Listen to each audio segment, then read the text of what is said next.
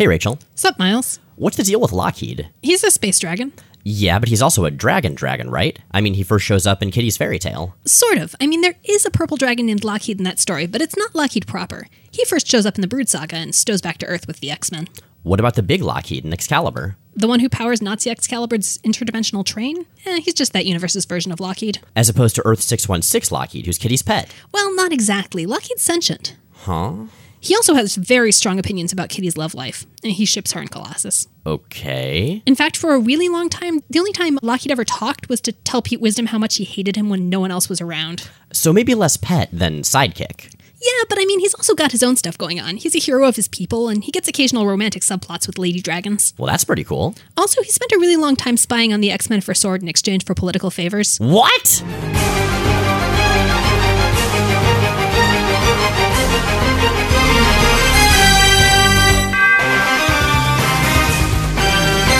I'm Rachel Edidin, And I'm Miles Stokes. and we are here to explain the X Men. because it's about time someone did. Welcome to the 24th episode of Rachel and Miles Explain the X Men, where we walk you through the ins, the outs, and the retcons of our very favorite superhero soap opera. Today, we're going to be picking up where we left off after episode 20, X Men number 168, which immediately follows the resolution of the Brood saga. There are two things that you need to know going in. The first one is that the New Mutants are around now. They're a team, they have their own series, so they're, they're doing stuff parallel to this. Yeah, so for an introduction to those guys, check out our last episode. And secondly, Kitty has been demoted from an active member of the X Men to a member of the more age appropriate, entirely training based team, the New Mutants. and she is really not happy about that. That brings us to X Men 168. It's basically a standalone. It's going to reset the status quo and clear the stage between the big stuff that just happened and the big stuff on the horizon.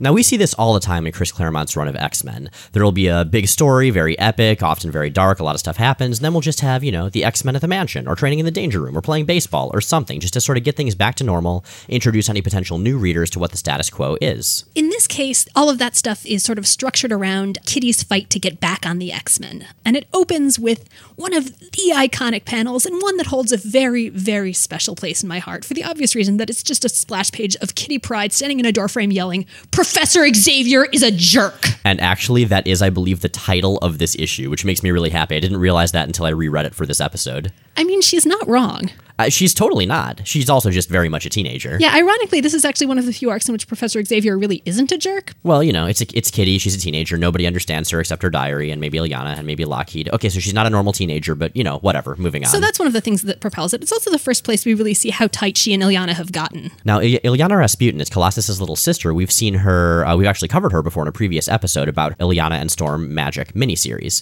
All the stuff with her demonic backstory, that isn't really factoring in here. Kitty doesn't really know about it. She just knows Illyana is older these days because some weird stuff happened and is her friend. It's going to be coming up soon. In fact, it's going to come up for the first time in X Men proper, really explicitly, in this arc. But for now, basically, they're just BFFs. And you know, one of my other favorite things about this is Kitty has this hardcore rivalry with the New Mutants, and it's pretty much entirely one sided. They don't really care. Right, I mean, they kind of resent that she resents them, but this is really all coming from Kitty Pryde. Yeah, there's a cover that kind of insinuates that it's a two sided thing later, but it's really not. It's really just her flipping out and trying to get back on the X Men and being adorable and teenager and hijinksy about it. There's you know a montage of her trying to find different ways to suck up to Professor X. And Yeah, I love that part. Now, actually, speaking of the team, the various teams, we should probably talk about who the X Men are at this point in chronology. Cyclops is gone for the moment. He is off in Alaska, and we're going to get back to that later. So leading the X Men is Storm. And she's been leading the X Men for really quite a while, like for the most part since the Dark Phoenix saga, right? Since Scott left the team. Yeah, they sort of did awkward semi co-leading push and pull during the Brood saga, but really she's been in charge for a while, and she's going to continue to be in charge. We've also got Colossus, Nightcrawler, and Wolverine, who's around right now, but is going to be gone for most of the rest of this arc. This is actually one of the leaner X Men teams we've seen. The team is pretty small at this point.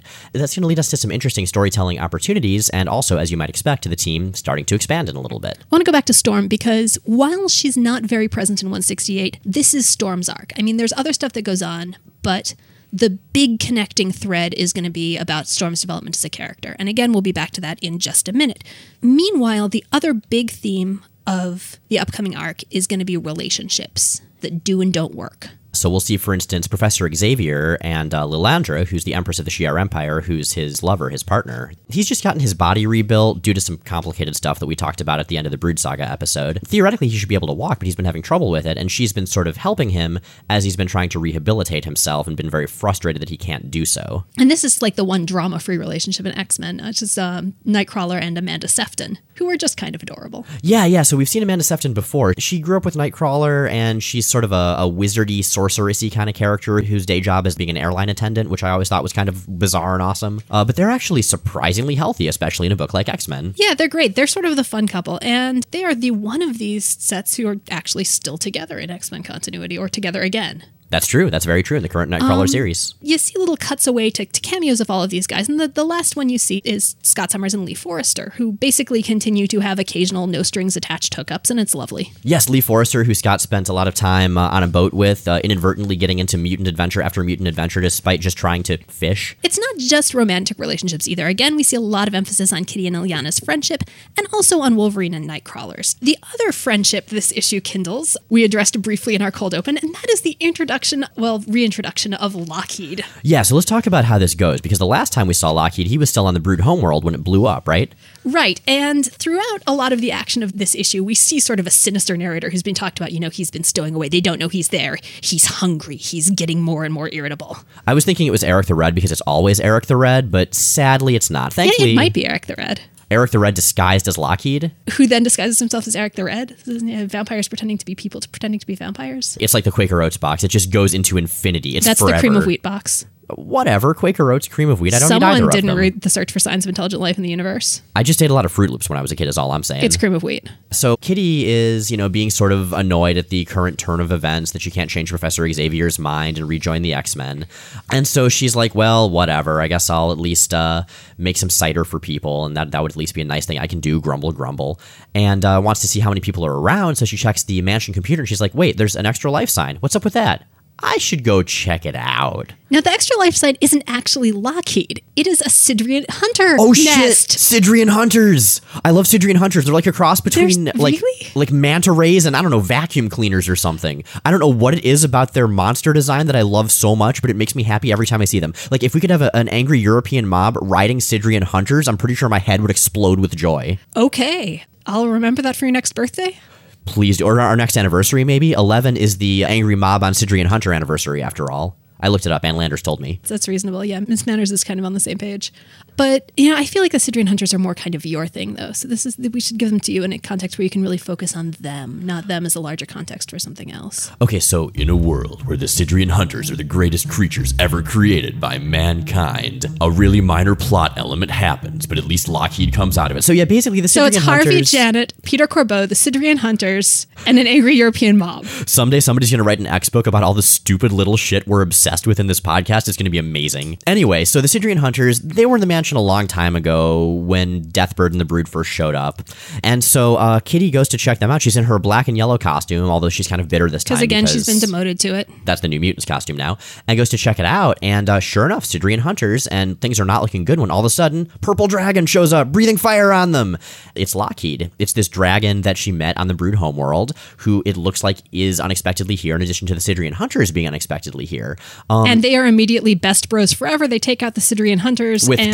colossus's help And it's awesome. But the best thing about this issue, the very best thing about this issue, is what comes after it. At the very end, there's a page called Kitty's Costume Corner. Now, if you've been following this podcast or reading X- this era of X Men, you know that Kitty Pryde changes costumes a lot. In fact, if there was a Rachel and Miles Explain the X Men drinking game, Kitty Pryde changes her costume would be the finish your drink. yeah clarissa darling has nothing on kitty pryde Oh, oh, I can run with this. She is she is the Claudia Kishi of the X Men. wait so who's sam coming in the window is that doug ramsey is that what's going on here No, what? God, maybe yeah.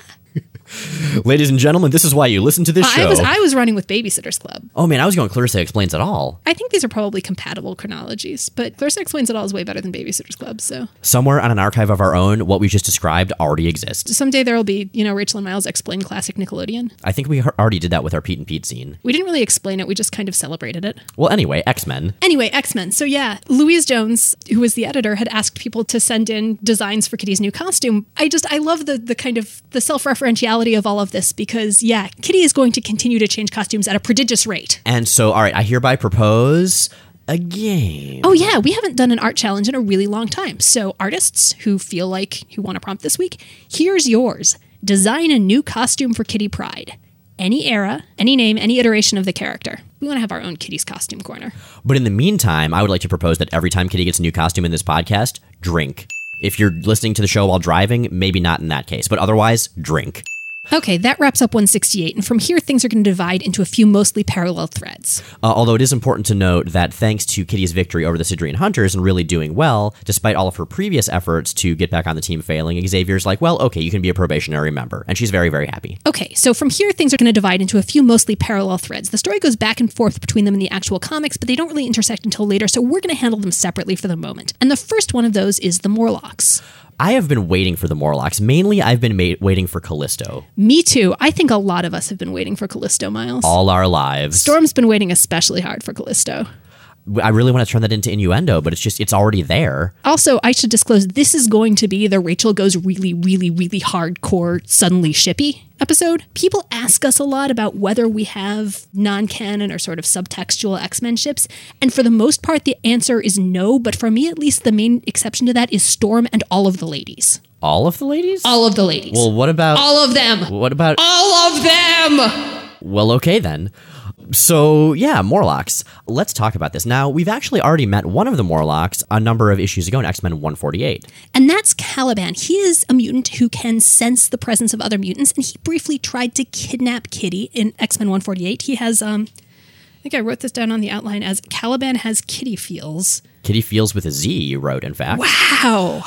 So Caliban, uh, he basically just wanted a friend. He's a really lonely dude. He's very strange looking. He's got like this chalky white skin and really weird looking features. And unfortunately, he fixated on a 14 year old, which is a little bit super creepy. But at the same time, you got you kind of have to feel sorry for the guy. He's just really lonely. He just handles it in some spectacularly terrible ways. Yeah, he's very childlike throughout. Like he really just wants a place to fit in, and that's a running theme with the character. It's something that we're going to see in X Factor years later, and makes some ex- exceptionally poor choices, even even poorer choices than kidnapping a kid. And again, it's all propelled by that of, of wanting to have a place where he fits and is useful. So the moral of the story is don't be lonely and talk to teenage girls because you'll end up as the horseman of death for apocalypse. Now, there's something else about the introduction of the Morlocks in this arc that I want to touch on. It's basically Claremont deciding that he wants to play Barbarella Queen of the Galaxy for a couple issues. Oh man, we'll come back to that, but there are some ridiculously exact parallels. Like we've seen Claremont homage stuff before, like with the Hellfire Club from uh, the old Avengers TV show. I Yeah, believe. this isn't even a homage. This goes beyond that. It starts by reintroducing a prior X Men who had left the team, and that is Angel. Yeah, now Claremont's never really known what to do with Angel, in my opinion. He like he shows up in X Men a lot and doesn't really have a, that much of a personality. This time, he's basically the person who gets kidnapped and propels the plot. Oh, he is 100% a MacGuffin in this. He is a damsel in distress. He does not have a single line. So yeah, uh, Candy Southern, who's Angel's girlfriend, comes back to their place, notices he's gone, and gets attacked by a big dude named Sunder, um, and calls the X Men for help. She is rescued by an extremely nude Nightcrawler who literally teleports out of the bath that he is in with Amanda Sefton to catch her. And there, there are a lot of very artful, like, repositionings to keep this from being actually pornographic, but it's kind of a fantastic and hilarious scene. I'm just saying, if I were sharing a bath with Amanda Sefton and then immediately teleported from there to rescue someone midair, that could get really anatomically awkward depending on how things had been going. Isn't Nightcrawler covered in fur? I feel like that really kind of puts a damper on the appeal of the whole romantic bubble bath thing. I don't know. It's like when I'm in when I'm in the shower and I turn my beard into weird shapes with with shampoo and soap and stuff. I think it would be like that, but with his whole body. Well, that escalated quickly. um, so anyway, anyway, uh, Nightcrawler puts on some pants at some point, and they meet up with the rest of the X Men and decide that they need to go find Angel, figure out who's taken them. I'd like to point out that Kitty now has a new green costume. Drink. And she's also got a pet dragon now, and who she hands off to Amanda to sit. And Amanda, being as she has been raised, you know, a sorceress, is adept in the care and feeding of dragons, and thus all of that's taken care of. And the X Men go off to track down Angel. And we mentioned that Professor X is kind of a good dude in this arc, and this is actually a specific point that I think is, is worth touching on. Yeah, so Wolverine's actually not in this issue because he's off in the Wolverine miniseries by Chris Claremont and Frank Miller.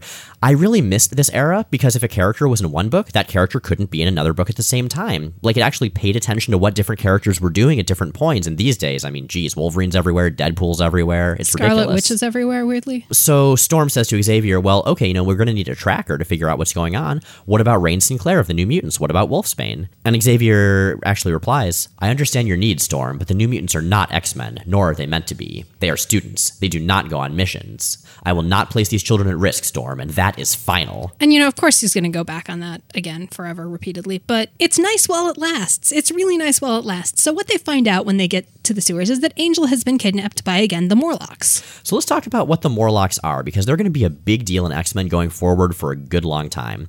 They live in the sewers slash in these underground subway tunnels slash an old bomb shelter. They're basically mutants who live outside of society.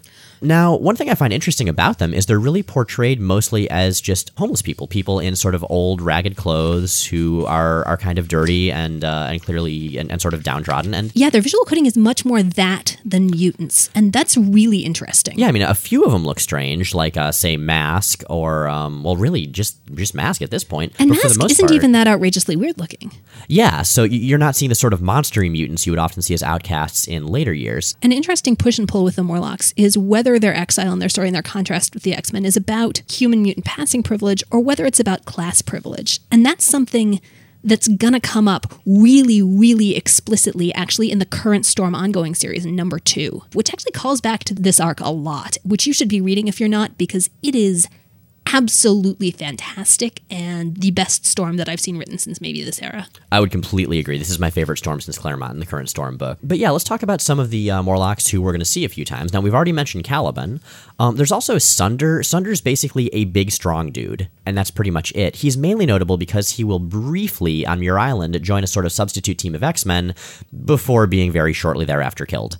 Uh, there's also Plague, who's pretty much exactly what it says on the tin. She can touch people, it makes them horrifically sick. If she touches them again, they usually die. And then there's Masque. That's M A S Q U E. Masque is super creepy. Masque is really uh, traditionally ugly and deformed looking. And he can he can change other people's appearance. And much later on, he's going to somehow turn himself into a very pretty woman and give Callisto tentacle arms. But anyway, Callisto. Now, she's the reason we're all here. She's the reason we all showed up. and Callisto is straight up the tyrant from Barbarella. I mean, she looks just like her. She talks just like her. She calls Angel pretty pretty a whole bunch. She's basically kidnapped Angel to play Barbarella. She's going to marry him because he's pretty.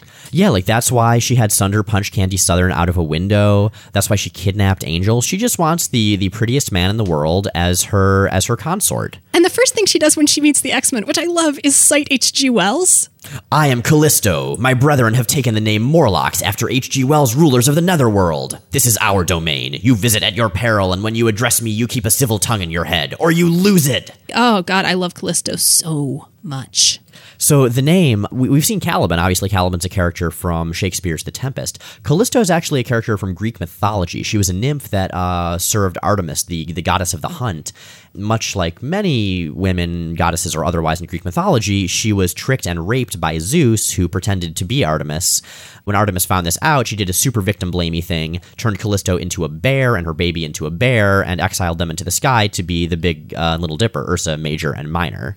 Which, you know, you can make some interesting parallels to Callisto and the general sense of being exiled from society for reasons that are much more about social and class privilege than her own. And she's also the thing that I find most interesting about Callisto is that she is she is super butch coded. And in fact, in the X Men animated series, uh, she shows up a few times. And the first time she did in the Spanish dub, the people who were doing the dubbing thought the character was male and had a male voice actor do her voice. Later on, they did a female voice actor in her subsequent appearances. And you know, the thing is, I said she's she's very butch coded, but she's also she's really clearly female, and I think that detail says less about her gender performance than about just the really radically exaggerated gender dimorphism in superhero art. I have a friend who a few years ago actually wrote a paper on this based around the fact that a very prominent comics artist had referred to Wonder Woman as kind of androgynous. I don't even know what to do with that. And I mean, I've done stuff with male characters and feminine and queer coding um, in the portrayal of, of male villains. Again, you know, the physical gender dimorphism in comics is just ridiculously extreme. And that means that characters who don't fall into those extremes get read in really nebulous spaces. And it, it can be kind of a radical move. You don't see a lot of sympathetic butch women in comics. That's actually one thing I like about this era's New Mutants, uh, drawn by Bob McLeod, is that the teenagers are drawn like teenagers. The the male characters are not significantly bigger or more muscular than the female ones. The female characters don't have gigantic breasts because they're like 14. It's nice to see that. It's refreshing. Going back to the story, so uh, they're fighting these guys. Kitty gets hit by plague, and Caliban rescues her, sort of. Yeah, and um, I should note that Kitty's in really bad shape, and Caliban changes her into a nightgown and puts her to bed. Which Take a drink. Take well, a, half take a drink. Half a somewhat creepy, uncomfortable drink, mainly. She convinces him when she's briefly awake, like, hey, you've got to help the X Men, please. I promise I'll stay with you if you just do this. And so he's terrified of Callisto, but he goes and confronts her. And that promise is going to come back to haunt Kitty later, but not relevant here. Meanwhile, the other X Men are fighting Callisto and the other Morlocks, and Kurt straight up threatens to kill Callisto, but they call his bluff, and he doesn't. He can't bring himself to, so Storm ends up straight up challenging Callisto to a duel. A duel for the leadership of the Morlocks because Callisto is not going to go back on her plan, which is not to let the X Men leave, even though Kitty is dying. And so Storm says, All right, let's do this. And the cover that references this, I want to say, is one of the slashiest X Men covers ever on multiple levels. Because they're knives and they're slashing, and it's Callisto and Storm. And and other than that, it's basically a kiss lean. I see what you did there. Yeah, I'm very proud of that. Gold star. Thank you. So yeah, they fight, and um, Callisto's like, seriously? Well, I mean, you can't use your powers. That would not be a real duel. So Storm straight up stabs her through the heart. Yeah, there's this really well drawn fight scene, and we remember that, oh, wait, Storm is actually amazingly skilled at hand to hand combat. We kind of forgot because she's zapping everyone with lightning all the time. Yeah, Storm was a scrappy street kid before she became a goddess. This is the arc that's going to bring her back to that. And here is where she really taps into it. So, actually, let's talk for a minute about Storm's development over this arc. Yeah, because in the previous issue, we saw Storm sort of uh, disturbed by the fact that her powers were getting less controllable and more violent. And here we see that really coming through in her attitude. We, when we were talking about this this morning, you mentioned that you felt like this kind, kind of came out of nowhere. But there's one specific thing that I can see that really leads directly to it. And this is the first time we've seen Storm leading the X Men with neither Wolverine nor Cyclops around. Storm is someone who's defined herself previously very much in contrast to those two characters specifically. As a pacifist and as someone who gets to be sort of the heart of the team and to operate from a very sort of feelings based place. But she's lost the guy who she counted on to be, you know, the heavy hitter and the raw brutality, and she's lost the person who's the calculating strategist. And she really has to tap into those things in her, herself in a way that she never has before. Right. The X Men function best when everyone can sort of take on the role they're best at. And in this case, a lot of the team members are gone for various reasons. Storm has a lot resting on her shoulders, and I think that would be really hard for anybody to handle in a healthy fashion. And again, this is stuff that Storm is, in fact, very good at and very practiced in. It's just stuff that she's spent a long time very actively denying and, and subsuming. Yeah. Now Callisto does live because there's there's a healer Morlock who's able to bring her back from the brink of death. But Storm is now officially in charge of the Morlocks by right of arms. Yeah, now she doesn't really do much with this other than saying, well, okay, now you're going to let us go because I run this joint. But she does invite the Morlocks back to Xavier's mansion saying, hey, we can take care of you. That's kind of what the X Men do. That's what Professor Xavier does. And Callisto and the other Morlocks basically say, fuck you and fuck your paternalism. Well, more specifically, Caliban says, no, this is where we belong, but thank you. Okay, well, whether Storm gets to rescue people is an ongoing and really interesting character juncture for her. And again, this is something that gets revisited very explicitly and very, very well in Storm number two. Now, so they they head out of there. Um, we in the meantime we have a, a guest issue uh, drawn by Walter Simonson, one of my favorite artists of all time, and God, it's so good. You know, I'm actually going to go ahead and say Walter Simonson is my favorite superhero artist ever. I keep on thinking that maybe it's just because one of the first superhero books I read a lot of was his run on Thor, so that really set my standards. But no, you know what? I'm just going to say he is the best superhero comics artist ever. And we're going to see a lot more The of him in, in X Factor later, which I'm looking forward to getting to. It's got the best opening splash page of Storm, um, X Men 171 does. But that leads directly into a different arc. X Men 171 is going to introduce two new and very important members of the team Rogue and Rogue's Accent. You look as nervous as a long-tailed cat in a room full of rocking chairs. I'm pretty sure that line's not actually in the comic ever. It's in Night of the Sentinels Part One, and I love it so much. Cartoon Rogue is so on point. She is, but this is really for where we first meet Rogue as the Rogue we will later come to know and love. She's appeared a couple of times before. We've covered that in a previous episode as a supervillain, actually, as a member of the Brotherhood of Evil Mutants. But now, having absorbed the personality and powers of Carol Danvers, Ms. Marvel, she's coming to the X Men for help. The X Men are really not happy about this. First of all, Carol Danvers is their bro. She's been running around with them. She fought the Brood with them in space. Second, they really only know Rogue as a really ruthless supervillain. So when she shows up and says, "You know, help me," and she is she's really broken down here, the X Men's collective opinion is either fuck her up and kick her out. Except Professor Xavier, who, as Rachel, as you mentioned, this is really his I'm a very decent, thoughtful, compassionate person arc. He kicks the other X Men out while he talks to Rogue. And just as she's heading back outside, who should show up but Carol Danvers, binary, who proceeds to punch Rogue into space. And this brings up the important point that if you are going to get knocked into space, you should get knocked into space as drawn by Walter Simonson because it's gorgeous. Now, if you're not familiar with Simonson's work, it's sort of like a later take on Jack Kirby's very cosmic style. And so Rogue, you know, she just gets punched halfway to the moon. It's like pre Raphaelite Jack Kirby. Wow, that's kind of awesome. I cannot emphasize how good Simonson's art is. If you haven't read his run on Thor, I know we've talked it up before. Go stop doing whatever you're doing, find it, do it. It's stunning and brilliant and perfect. Uh, Rogue, having gotten punched in space, just says, "My goodness," because that's her response to such things. Yeah, she's. I mean, she's she is nigh invulnerable at this point, you know, blasting or otherwise, and she's pretty much okay about this. Meanwhile, Professor X and the other X Men inform Carol that no, Rogue is here to stay. At which point, Carol says, "Fuck this and fuck you," and goes off to join the Starjammers. Yeah, she's understandably pretty upset about this. Says, "Hey, I never had really had any ties in this place anyway, and now I'm glad." Now, Peace the out, other guys. X Men may be willing to go along with at least not attacking Rogue, but they're still really pissed off that she's on the team, and Professor Xavier explains his stance really well. I see. We pick and choose who we help. Is that it? Some are worthy, others are not. Who was it, Ororo? Told me Wolverine was an X-Man, not because of his sterling character, but his potential for good. That to deny him, though we abhor his violent nature, would thereby deny our true reason for being, which is to help him achieve that potential. The same argument holds for Rogue, does it not? Of course, there's a risk in accepting her, but consider the alternative. At least with us, she has a chance for a better life. Deny her, and we condemn her outright. And that I will never do to any mutant, so long as breath remains within me. This explicitly is the difference between Silver and Bronze Age Professor Xavier. Yup.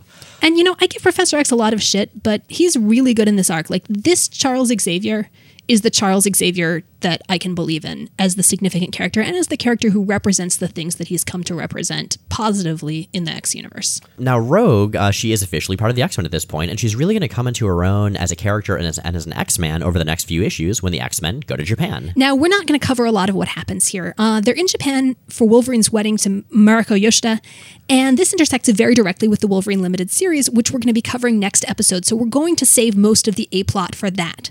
There are a few specific things that you need to know that's relevant to what we're discussing right now. The first thing is that Rogue, despite being mistrusted by everyone, especially Wolverine, who's very close to Carol Danvers, really earns her place on the team and bonds with Wolverine by effectively taking a bullet, well, a laser bullet, like in Painkiller by Judas Priest, um, oh, God. for the two of them. She almost dies saving their lives. The second and most important thing about this arc is uh, Yukio and specifically Storm and Yukio. Again, people ask about, you know, non canon official pairings. This one, this is my X Men ship right here Storm and Yukio.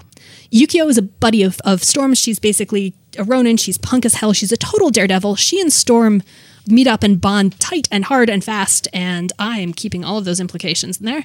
Um, and Storm kind of clicks into something that she's been hunting for in terms of her identity, which is sort of a more hard edged, rebellious version of herself, which leads to point three.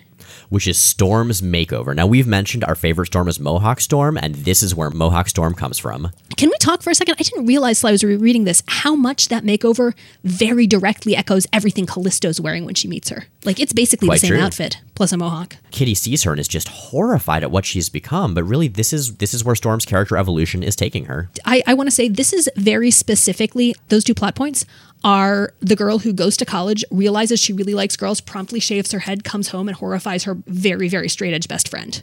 That's that's Storm right here. Pretty much.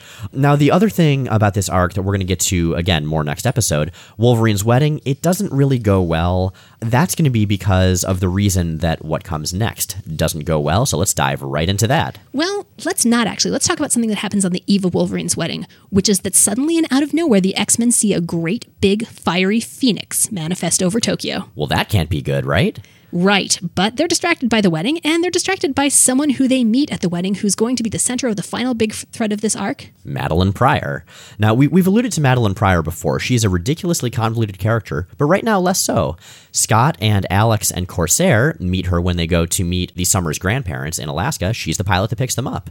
And she also, coincidentally, is visually identical to Jean Grey. And this reads a little funny because Paul Smith is the artist at this point, and he's actually never really drawn Jean Grey. I think maybe he's drawn one flashback. So we kind of, and he's he's in a, he's very very stylistically different from his predecessor. So we kind of have to take it on everyone's word that Madelyne's identical to Jean because she doesn't actually look just like any version of Jean we've seen before. I also want to point out this is happening in the B plot throughout X Men 169 to 173, so parallel to the other stuff. Yeah, I think the development of Scott Summers and Madelyne Pryor's romantic relationship it can come off as very abrupt if you don't describe it right. And we should point out that their relationship really develops over the course of almost a year of comics. And it really is believable and organic. It moves quickly, yes, but I really buy it. And they actually address that. Yeah, I'm going to say, you know, I love Madelyne Pryor. She is, especially as she's initially written, she's a fantastic character. And it really, really sucks that the retcons around her happened the way they did because she was terrific. She's, you know, when she first comes in and the way she is for the first few years that she's running around with the X Men, she's terrific. She is one of the best characters in this arc. So they develop this relationship,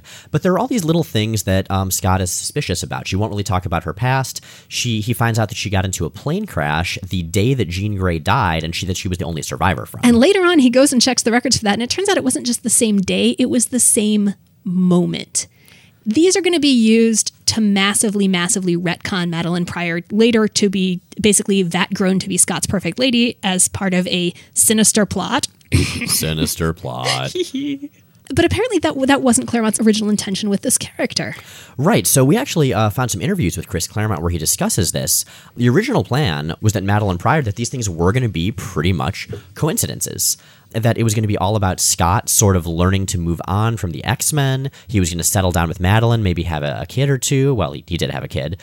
Claremont really felt strongly that this was the natural course for most characters. You didn't stay in the X Men forever. That was a really unhealthy thing to do. He wanted to see a team that would continually rotate membership wise as people were superheroes for a while and then went back and led normal lives. He uh, wanted to see Madelyne as a really decent person who actually worked well with Scott, even though she wasn't Jean. I get those intentions, but I feel like when you were a writer who does that long game stuff and who does seed that stuff that far back, I kind of feel like he should have known that even if he didn't pick up on those threads, someone was going to, because those are huge, huge hooks to drop and then just leave and say, no, they're coincidence. I mean, this is I feel like Scott's suspicion is totally reasonable because, again, he is a guy who's been living in a Claremont plotted world. Nothing is insignificant. He knows how these things work. And then suddenly we're supposed to accept these things as I, I don't buy that. And the rest of the X Men are likewise suspicious. Again, they've been living in a Claremont plotted world. And the day before they meet this woman who looks exactly like Jean Grey, giant phoenix manifestation. We're already very set up to suspect that she's something other than what she seems.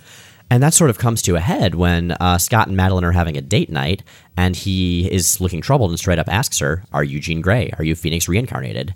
And she decks him, understandably. And then she apparently goes Dark Phoenix. Right. His, she uh, just straight up turns into the Dark Phoenix. And they're engaged at this point, aren't they?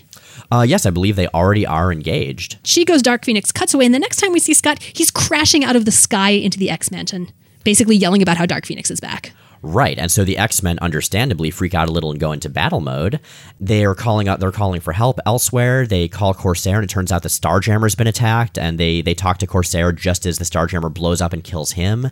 They call Captain America of the Avengers just as the entirety of New York City is annihilated. Now, a lot of these details and a lot of the things that are happening around the X Men in very quick succession don't quite line up. The reason they don't quite line up is a guy who we actually saw a couple issues before Encounter Scott and Madelyne when they were flying back to Alaska. This is an, a priest who we last saw in the lead up to the Dark Phoenix saga who dropped a picture of Jean, made it look like Scott had dropped it, and pointed out that she looked just like Madelyne. This guy is, in fact, everyone's favorite slash least favorite total asshole, Jason Wyngarde, Mastermind. When we last saw Mastermind, uh, Jean Grey, the Phoenix, had essentially opened his mind to the cosmic world and she'd driven him irretrievably insane. Apparently, he got better, and now he's back for revenge. Before, what his manipulations were because he wanted to accomplish a goal. Now he just wants to hurt the X Men, and boy, howdy is he. And we're going to learn that everything that has gone wrong for the X Men in this arc, maybe except for the, the Morlocks kidnapping Angel, has been his setup up. He's the one who basically set things in place for Rogue to end up there, which is going to be what takes him down eventually. He's the one who screwed up Wolverine's wedding, and he's the one who's been making it look like Madelyne tur- turns into Phoenix, which takes us back to the X Mansion, where, you know, maybe Madelyne is Phoenix, but then suddenly Scott looks like Phoenix. Everyone is Phoenix. Kitty has a new costume. Take a drink. So yeah, um, Scott is the only one to really realize what's going on as he wakes up in the medical bay. Mastermind is still making him look like Dark Phoenix, so he's having to fight the X Men who think he's Dark Phoenix and are willing to kill him because of how dangerous Dark Phoenix is. I've mentioned before that I think Cyclops is at his best when he is facing impossible odds, and this is a great example of that because he is just being a ridiculously adept strategist. Yeah, it's actually really cool to see. I recommend reading this issue specifically. It's kind of awesome. But what he ends up doing is is getting the danger room basically to fight for him, which is something that he's going to do again, and he does in a couple different series, and is always a lot of fun.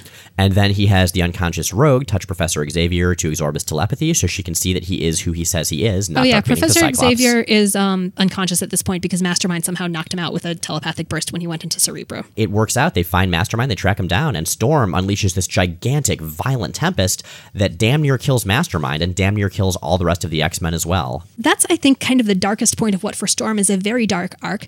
But 175 ends on what is at least nominally, or at least intended at this point to be a high note, and that is Scott and Madelyne getting married. Yeah, now, like I mentioned, this, this relationship has developed quickly but organically, and I think a very necessary thing happens, which is that Scott Summers visits the grave of Jean Grey on the day of his wedding. I know your body isn't here, Jean. It's scattered molecular dust on the moon. But I like to think your spirit rests here, near where you were born, in this land you loved. We had such dreams. We figured we'd live forever. I loved you, Jean. I love Madelyne. I'm glad she isn't you. What we had was magic. I'll treasure it always. Now, Madelyne and I have our own chance to create our own magic, to make what is as unique and special as what was. I hope you understand. Goodbye, Jean. Farewell, my heart. So there are two things I want to touch on here. The first is that Cyclops' arc in this almost exactly inverts Storm's, that he goes from being sort of the, the hard edge leader of the X-Men to kind of a person in ways that he hasn't really gotten to be before, even back in the Lee Forrester stuff, because there were always supervillains around. The second thing is an entirely incidental detail that cracks me up, which is that despite the fact that his wedding isn't till that night, he goes to Jean's grave in full white tie. I have no prize head headcanon for this, which is that as we know from his and Jean's wedding, Scott can't tie a bow tie. So my theory here is that he was practicing and got it right by accident and was like, you know, fuck it. I'm just not touching this. and I, I have I have actually done that on multiple occasions. So yeah, bow ties are really hard. I believe that. All right, and with that, that wraps up 175. So now a question from you, and this is from Collab Abortion on Tumblr, who says. Rogue was raised by Mystique and Destiny, neither of whom appear to have the colorful language and thick accent that Rogue does. So, where did Rogue get it from? Okay, so most people don't know this, but Rogue actually permanently absorbed a second person, not just Carol Danvers. Um, and this was an alien in the X Men versus Micronauts miniseries called Southron, who is this elemental incarnation. Miles is lying to you right now. You should know that. Entertainingly, but totally lying. Well, I like this explanation better. Okay, the actual explanation is that Rogue grew up in the South until she was a young teenager. She was raised by parents who probably also talked that way, and really it wasn't until she ran away from home after accidentally rendering unconscious her boyfriend Cody with when her mutant powers manifested. Not just unconscious, but comatose. comatose. Maybe she absorbed his accent. It's possible. Maybe that, that just doubled the Southern within her. But uh, yeah, so she was Southern for a long time, and her accent was in place before that. And I believe that is all the time we have for today. Rachel and Miles Explain the X Men is recorded in Portland, Oregon, and produced by Bobby Roberts. Bobby co hosts an awesome podcast called Welcome to That Whole Thing, which you can check out online at welcometothatwholething.com. You can also find him on Full of Sith.